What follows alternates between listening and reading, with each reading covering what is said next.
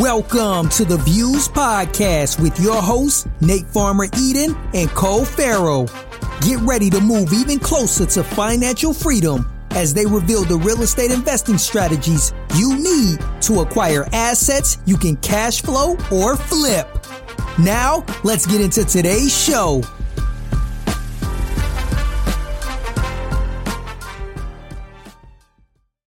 Welcome, welcome, welcome, everybody.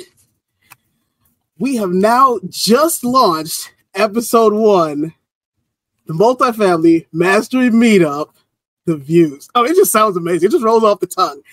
I am your co-host. Wish I could say that I did all by myself, but I definitely did not. Your co-host, Nate Pharmer-Eden, and allow me to bring in my co-host as well, Cole Farrell. How you doing, Cole? Doing good, doing good. How about you? Doing well, man. This is exciting, bro. I, I mean, I can't believe it. I mean, we literally were just thinking about launching this, and we're like, you know what? 10x or no x at all, man. We're just gonna go. I'm stoked. Can we talk about that intro too? That music, I was all hyped up. Dude, I was dancing in the background. I'm not gonna lie to you. I was having a great time. I'm like, only 30 seconds. I'm pulling out my best moves for this. So good. So good. It was good. It was good. So before we jump in, right, let's run through a couple quick housekeeping items. Um, first, if this is your first time listening, please leave us a rating, review, so that we can grow and educate others. We would really appreciate it.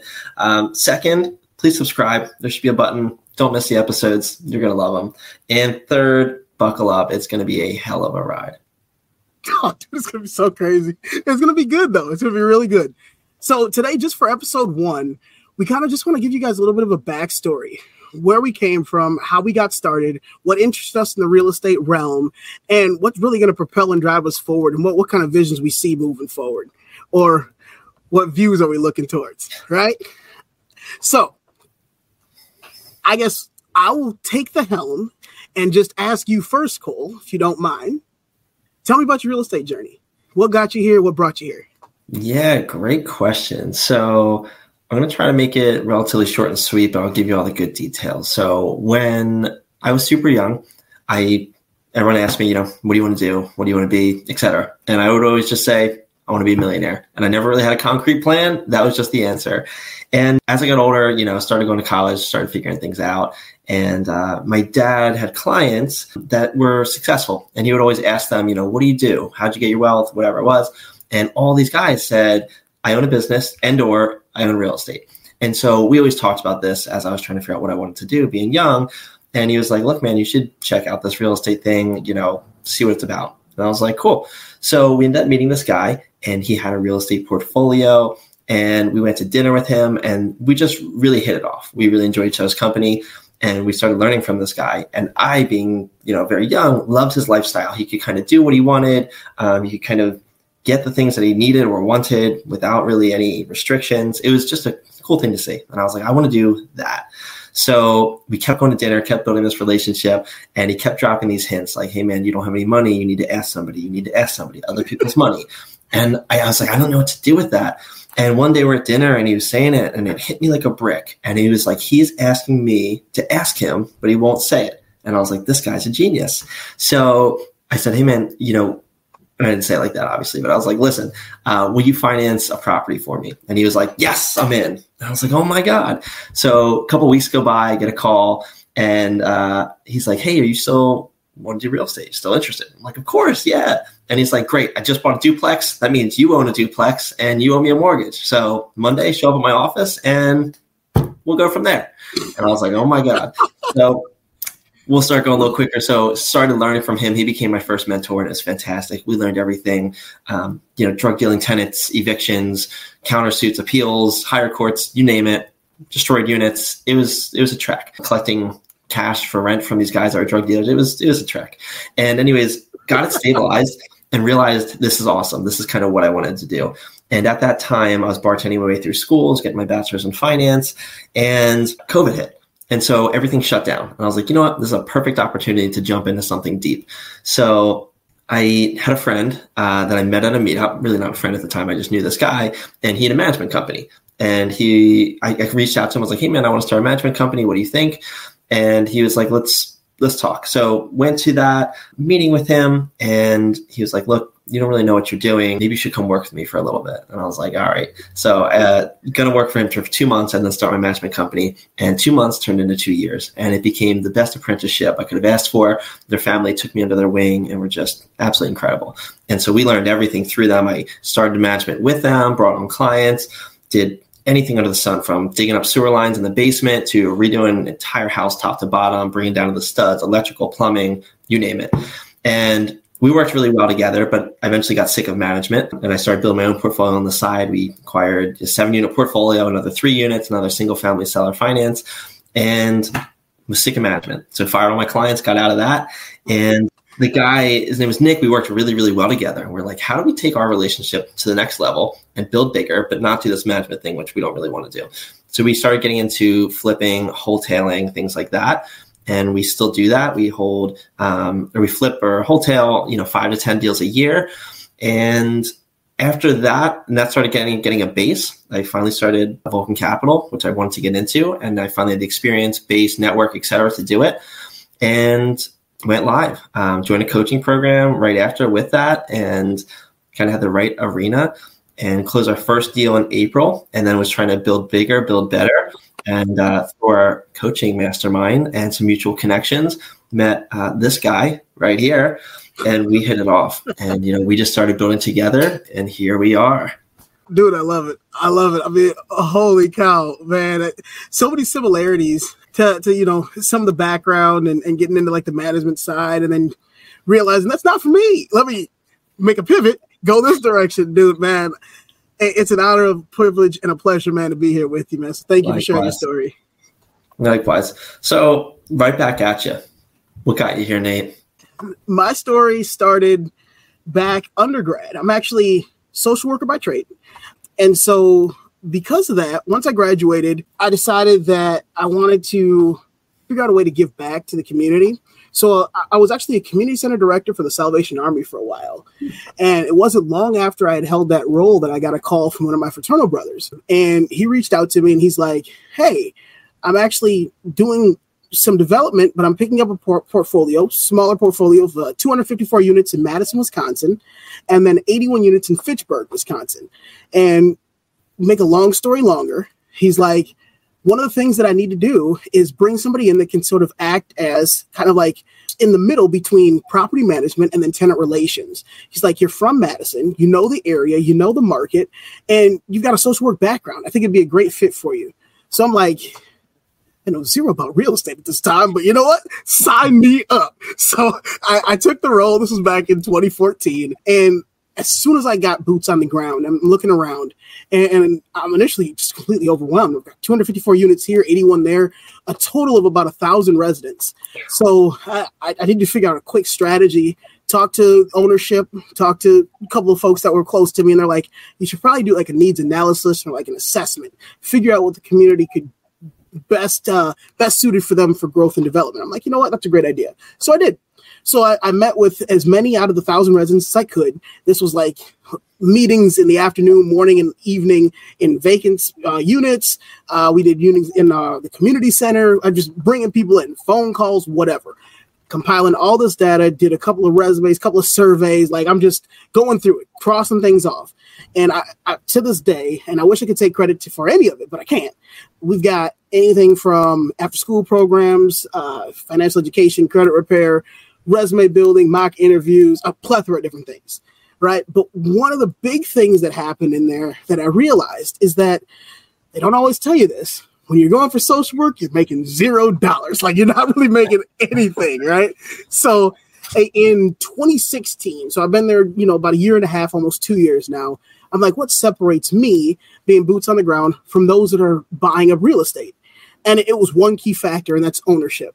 And I'm like, what do I need to do to cross over that bridge to be able to generate uh, generational wealth, to be able to have things to be able to pass down for legacies to come, you know, what have you.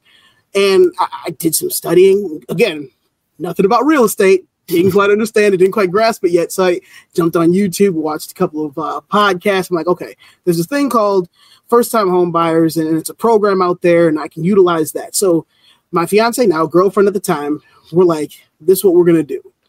We're going to go ahead, separate our addresses, you go one direction and you go ahead and get a single family house, and you go the other direction and house hack the mess out of a duplex. Right? right? We're gonna house hack the duplex. I'm like, you know what? That's a genius idea. I think we can make it work. I think we can pull it off. And we did. So she bought the single family house that we're in right now. Definitely not this one because this is a green screen. Not gonna lie to y'all out there. I know beautiful. y'all was wondering. It's beautiful. I, I appreciate this. Uh, little search on Google found it from. It's fine. You know, it's good. It's good.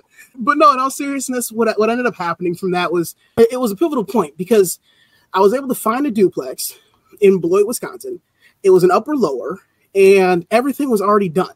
Hmm. Fully vacant, new siding, new roof, new flooring, two bedroom, one bath lower, one bath, one bed upper. And at the time, and this was in 2017 that I closed on it, I bought that entire duplex and it came with a garage and came with a garage, the FHA style, and the price on it was only sixty-four nine, sixty-four thousand dollars, not sixty-four nine thousand. Right. So the coolest part, because I'm in social work and I didn't make a ton of money, I was able to lean on the city of Beloit, and they're like, "Hey, you know you qualify for this grant, right? You don't make a ton of money, so we'll actually pay you six grand to buy this place." I said, "What?"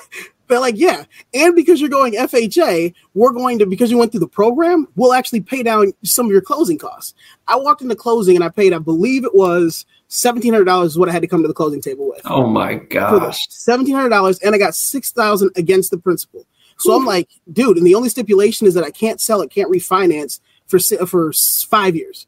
I'm like, oh, that's easy. I'm just going to hold on to it infinitely. I had mm-hmm. no idea what BRRRR was, had no idea about any of that fun stuff because it was already done. I had nothing I had to really do to it except put tenants in there.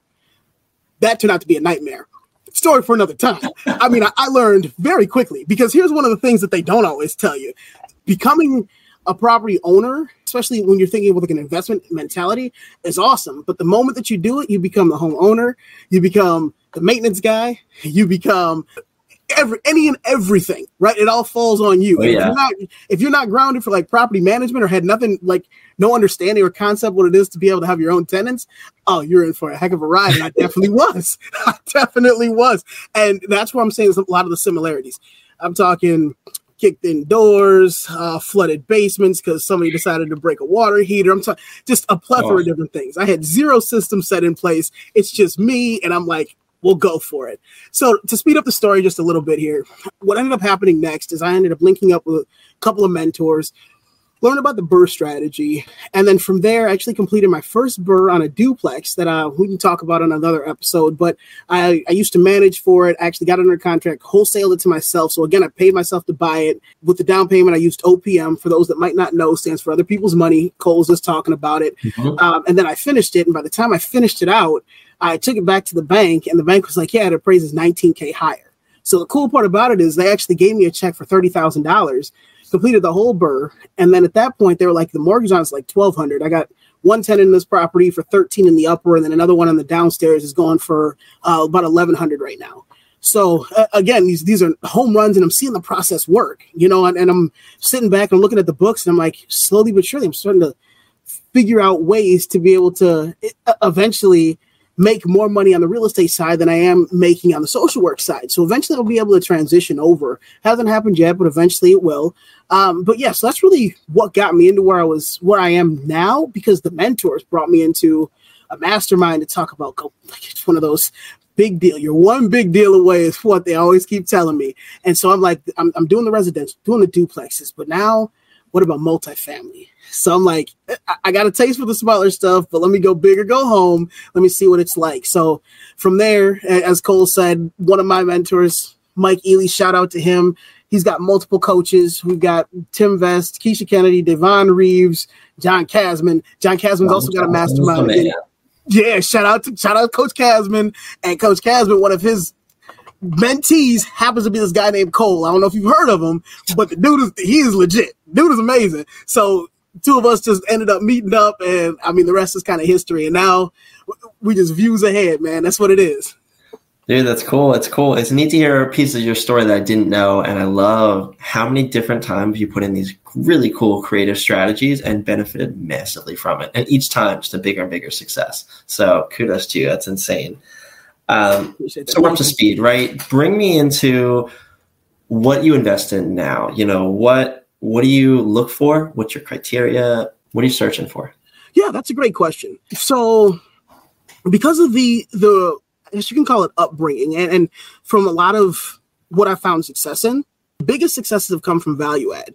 So I like to focus on where I can go ahead, find something that's got a little bit of meat on the bone, something where I can go in, whether it be renovation, whether it be somebody else may have forgotten to do uh, some deferred maintenance, rather be, I mean, it could be something as, as small as, hey, what's known as loss to lease for those that might not know. Something as simple as, hey, uh, market has now since shifted, especially since COVID. Rent should be sitting at about 1100 but we just forgot about this property and we're only sitting at 600 Things like that, I eat up all day long. You know, I, I love those because it just allows me to go in. It's a little bit different metric when, when you're talking multifamily on the commercial aspect and, and how you calculate value versus on the residential side. And that's something that I've learned, and we'll, we'll go into it well more in depth on different episodes. Sure. Um, but I, I love somewhere and anywhere between like the 20 to 50 unit range. It's my bread and butter. And for, for those that might be interested, or those that are out there might be interested in uh, having a conversation offline, uh, I love to be able to try to provide at least a 7% pref for my investors, co founder of Eden Capital, syndication firm. And honestly, if I can do a 2x EM, 2x equity multiple for those that might not know for the terminology as well. I like to do that as well. At the bare minimum for good returns. And, and yeah, I think kind of in a nutshell, that's right around where where I'm at, and I, I prefer B and C class neighborhoods. Mm. But that's just the quick answer. But uh, I mean, enough about me. I feel like I've been talking for the last I don't know. I'm not even looking at the time, but I've been talking too much, man. Cole, what what do you like to invest in? Where's your bread and butter? You know what's funny is I would say the same thing. Ironically, oh it's almost like we're partners, but I, you know, oh, might be a hunch, dude. I love it. I love it. I love it. You couldn't have said it better. Oh man. Okay. All right. I'll, I'll give you that one. So yeah. then I guess moving on. Considering you want to just take that answer and whatever, what do you do for finance? How are you structuring these deals? Or what would you do to be able to close on something like this? Yeah, great question. So I hate saying it depends but it depends, right? It depends on deal size, it depends on the situation, and I'll go into that. So the financing method we use is greatly going to depend on what the property looks like and what our projections are. And the best way to explain it is there's three main ways that we can finance something. We can do government debt, also known as agency, also known as, you know, CMBS, something like that. Or we could do bank or credit union financing, which is more like a local route. Or we could do bridge. So bridge is the other route. So let's start with bridge then. So if we're going to go into a property, right, and super below rent, not performing very well, maybe it's high high vacancy, things like that. A normal bank, government bank, whatever agency, they're not going to qualify. They're not going to let you have financing on it because it's not performing. A lot of times, if it's not even meeting the DSCR requirements, uh, which stands for debt service coverage ratio, meaning making a break even and or a profit over your your debt service. We can go into that more another time. Um, if it doesn't hit a certain threshold, they won't lend on it. So in this case, you can get a bridge loan, which will be a short term loan but a high interest rate, and then you'll refinance that out uh, into you know something more permanent. We don't really love to use that. However, situations come up where it's good. So that's an option that's in the back pocket, but not our preferred method. Our preferred method is definitely going either agency and or bank. Um, bank is in you know federal federal credit unions, something smaller. And so agency has their own requirements and they have a little bit better terms, but it's much more difficult to hit their terms. So it depends on if the property is performing as is and if it's performing enough to qualify it for agency as is. It also depends on our plans. They are very in depth. Otherwise, we would go with, you know, local credit unions or local banks, and they're usually have a little bit, a little bit less favorable terms. However, they can work with stuff. You know, you might not need a perfect DSCR as long as you have a good story, and they they can play around a little more. They have a little bit more leeway just in any kind of deal. So my point is, it depends on what the deal looks like is how we finance it. Is it something we're local to that we live nearby that we can do banking credit and does it need a little bit of a story? Or is it something that's a perfectly performing asset and we're just going to make it better? Or is it something that is a absolute disaster and we're going to go get bridge debt and refinance out, etc. So a couple different ways, but depends.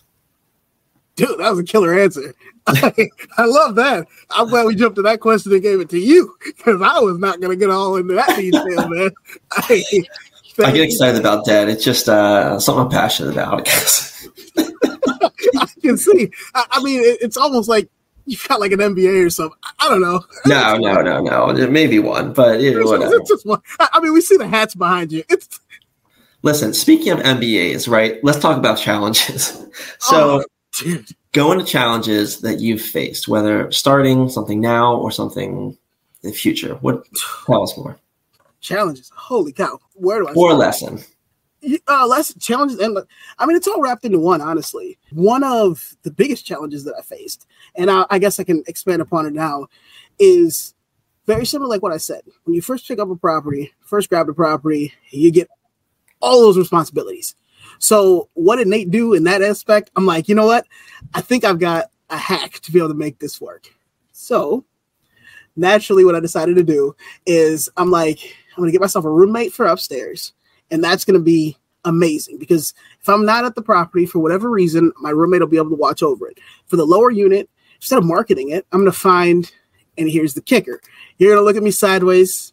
Everybody else that's out there to look at me sideways. I didn't know.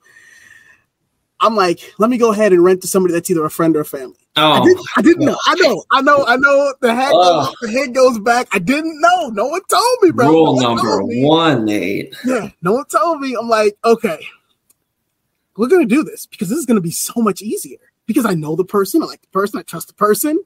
At one point in time, this person was my boss. I'm like, this is gonna be amazing. It's gonna be great. I'm like, I, I know how this person functions. It's gonna be okay. Well, I was wrong. I was dead wrong. I'm talking here. Here's a, a life lesson for myself. I decided to go ahead and break that rule of not running to friends and family. Found out within 10 months, not only was the utilities all cut off, but the house had now turned into like what would be known as like a drug house. Every door kicked in, all all the, the locks were broken, holes in every single one of the walls. It was just a nightmare. And then to be able to get myself out of it, I had to learn quick, fast, and in a hurry. So there's a term that's floating around. I don't know if anybody else has come up with it yet or heard of it yet, but it became more popular through COVID. Cash for keys. One of those situations to where, hey, I, I need to get this tenant out, and they're not they're not going. I got to figure something out. So I was able to creatively figure out a structure to be able to get this person and, and all the things that were go- going along with it because it was going south very quickly out to be able to stabilize the property again. Uh, but it was just a lesson learned, right? And and growing and moving forward, the, one of the biggest issues that I had, not only was it just the whole friends and family situation, but it was the fact that Nate didn't put systems in place. I didn't know what it meant to have systems in place, right? Back then, one of the big things that I did was I'm like, it's fine for me to accept cash. Why not? If I'm going to go and pick up rent, I'm, it's just a drive down, go and grab it in cash, and no one's ever going to say anything. It'll be good. I'll deposit it, and we'll figure out tax. Like, heck no, dude. What the heck was I thinking, man? Zero, zero. There was zero systems. I mean, today now we utilize something that I I think you use Appfolio, I use Apartments.com. Makes it so much easier. You Mm. know, no no more having to go and try to pick this out. No more trying to double check the ledger on late days if, there's a grace period or whatever. It's all done automatically for me. And that by no means is Apartments.com or Appfolio a sponsor for us.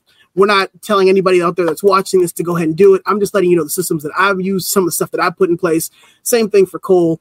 Just putting out there as a disclaimer. But I mean, those are like two of the two of the biggest lessons that cost me a lot that I'm still now to this day trying to recover to be able to figure out, okay, I know what not to do. Now let me try to figure out how I can make this a lot better.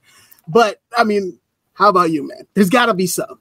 I love it. Oh, it's a great question. So many things. You know, one of the ones that I want to touch on, and we kind of hit it earlier, but we'll kind of circle back, is when I got the seven unit portfolio, I was told it would be evaluated after we did all the renovations and increased the rents, that it would still be or would be evaluated based on NOI, right? Because that's more than five units.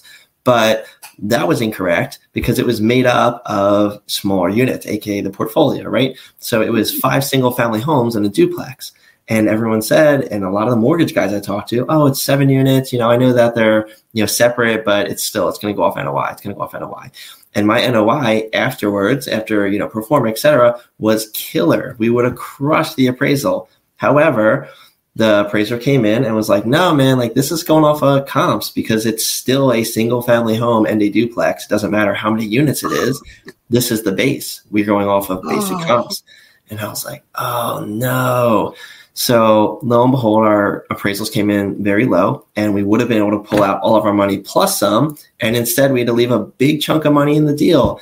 And that was frustrating because that was all of our momentum moving forward, right? You know, we do the entry and then we refi, pull our money out, and keep moving on. So that was a big hit. And that is one of the reasons I changed to multifamily because I was like, you know what? I will never experience this again. I get it. I learned my lesson. I wouldn't do it again, but I've had enough. I'm moving on. I'm going the, the financial route.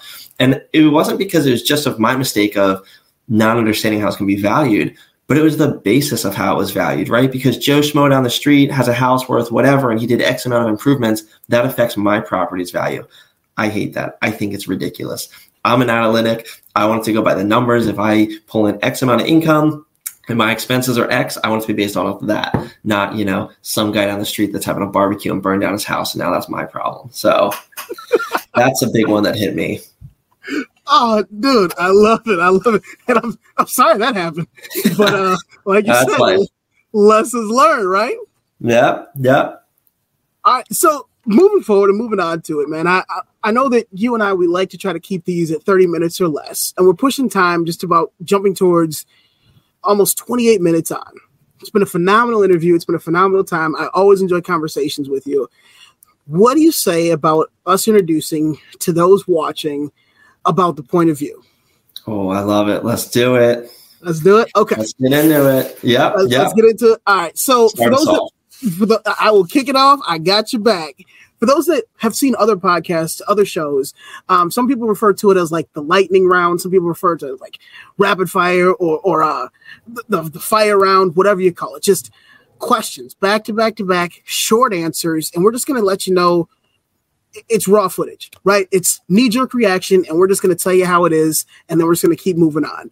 And this is how we like to end each one of our interviews. And this is the very first one that we're doing, so we're going to see how it goes. But I know it'll be fine. It's fine. We got this. We do do these live though, so we have a little experience with them, but it's going to be a different take. So at least we have that going for us. It's true. It's true. It's true. It's true. All right. So, question number one for you: What separates top performing investors from the rest of the crowd?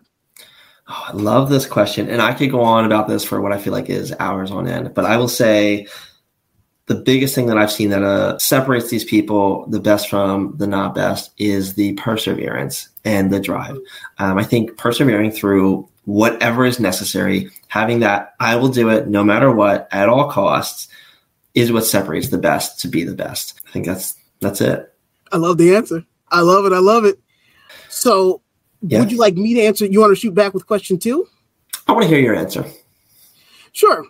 I think you nailed it. Honestly, those that are able to stay consistent, those that are able to put their best foot forward, even on days that they're like, I don't want to get out of bed, those that are like, man, I've got a 10 year old, I've got a two year old, I've got a nine to five, but I need to grind and I need to get it done.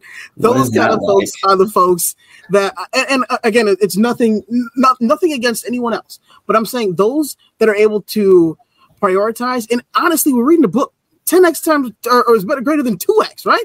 So mm-hmm. those that are able to 10x their lives by thinking bigger, you know, if you want to change your present, you've got to dream bigger with your future right? And so those are the ones that are really going to separate cream of the crop, in my opinion. I love it. I love it. All right, give me a daily habit that contributes to your success. Daily habit for me is my morning ritual. My morning ritual is very simple, straightforward. Every day that I can, um, I like to get up. I like to try to hit the gym by about somewhere between 4.30, 4.45, come home, make my tea, get myself together, and rain or shine, whether I feel like I, I, I'm a little sick, whatever the situation may be, get myself together, throw on my clothes. I'm notorious, no matter if it's 100 degrees out or if it's negative 10 degrees out. I throw on my attire, put my tie on, wash my face, get, get the smile on, and I try to move myself together. And I just try, I try to stay meticulous with everything that I do. And the, one of the other big things is I, I've got a BHAG, right? Big, hairy, audacious goals. And I keep my why in my heart. you know, and that why is what drives me forward. So, what about you? What daily habit contributes to your success? Yeah, I live and die by something called MINS, most important next step. And so I have a laundry list every day, right, of things to do. And some of them are fires, as I call them. Some of them are building tasks that are important. Um, and I, every day I pick three things, three MINS that actually get me forward.